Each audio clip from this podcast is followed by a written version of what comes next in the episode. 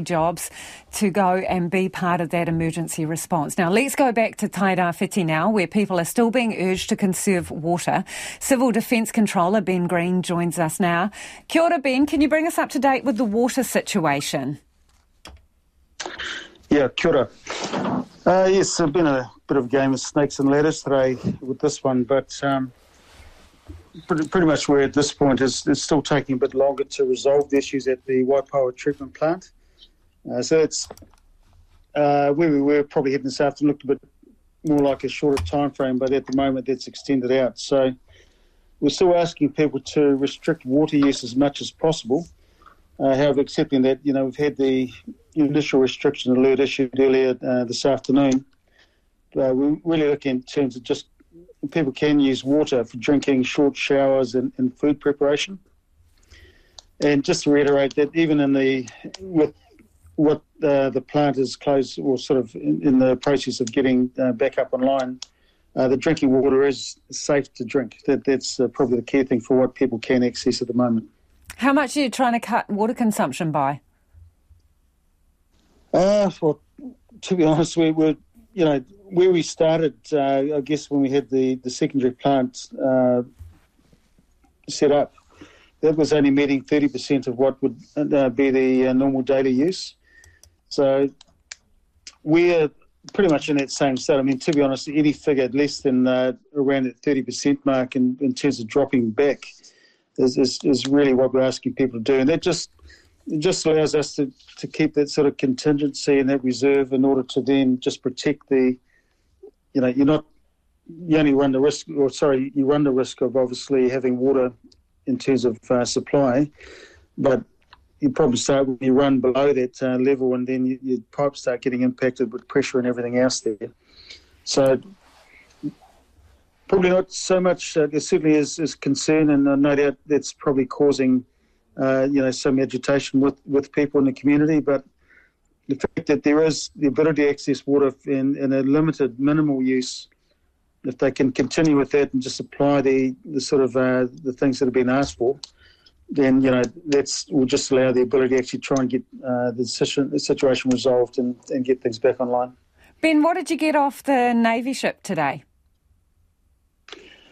Uh, this uh, the detail I don't have, but really in, in terms of uh, the major commodities, in terms of fuel, packaged water, um, some other items, I'm not across that in, in terms of catching up the logistics team there, but it's certainly been welcome. They they did so drop some supplies on the way down into uh, Tokomaru Bay and uh, Waipiro Bay.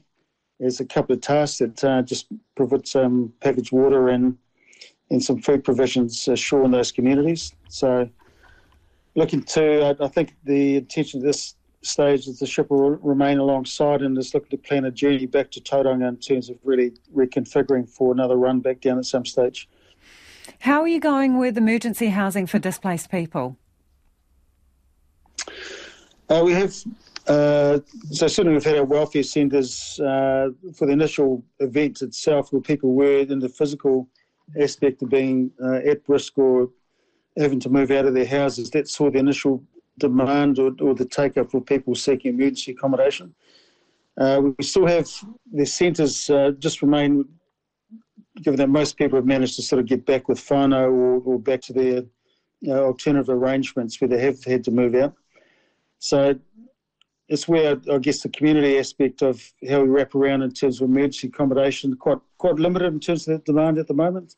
Um, I've got a, a, meeting with the emergency coordination centre staff in about 15 minutes, and that really always just keep a track in terms of what that demand, uh, either for accommodation or welfare, and how that's running through. So it's probably been better than what we expected, and we certainly could have had a lot worse in terms of what and how we were dealing things 72 hours ago. Ben, there's still issues with roads, and um, you're coming up to the weekend. People will be anxious to see and hear from relatives. What are your message to them about travel? Yeah, I guess probably a bit better news on that on that front with State Highway Two to the north and the Portakey, um, you know, pretty much opening up in terms of being able to be used. So no doubt that'll just assist with people looking to have been in the region and probably not from here or, or far no weekly looking to one want to sort of uh, relocate for the purpose of getting out of the region. Uh, the road south of Wairoa has had um, limited limited availability today. There's still some safety concerns in terms of just movement within that main area where they've they've had the uh, engineers looking at it. That'll be closed uh, from seven o'clock tonight, and then reopen tomorrow. Just allow that obviously the, the uh, allay the safety concerns, and then allow the contractors to continue working on that. Appreciate your time, Ben. All the best. That is Ben Green, who's the Civil Defence Controller there in Tairawhiti. Auckland Emergency Management are talking